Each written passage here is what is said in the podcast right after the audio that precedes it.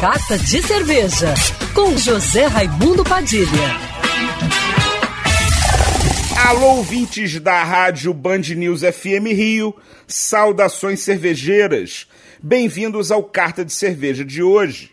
Nessa segunda-feira, em Blumenau, Santa Catarina, começa o julgamento das amostras do concurso brasileiro de cervejas desse ano, que bateu todos os recordes das edições anteriores, consolidando o concurso como um dos maiores do mundo. São 4.085 amostras inscritas por 565 cervejarias, 12% a mais que no ano passado. De 25 estados brasileiros, a maior participação na história, reforçando o concurso brasileiro como uma referência mundial. Um feito enorme para o nosso país e para o mercado cervejeiro em especial.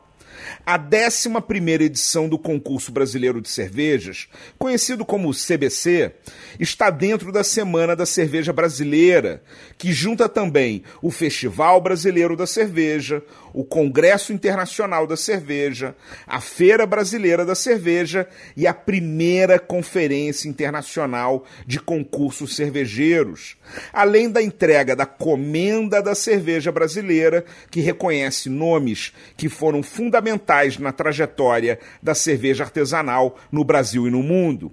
Esse ano, outra novidade são as parcerias firmadas com outros concursos internacionais que facilitará a inscrição de cervejas brasileiras. Um último recorde é o número de jurados e países de origem. São ao todo 142 profissionais de 24 nacionalidades, contando com 47 mulheres juradas, outra marca histórica dessa edição. Estarei lá como jurado e semana que vem conto para vocês aqui quem levou os principais prêmios. Saudações cervejeiras e se você gostou da coluna, já me segue no Instagram, Padilha Sommelier. Quer ouvir essa coluna novamente? É só procurar nas plataformas de streaming de áudio. Conheça mais dos podcasts da Band News FM Rio.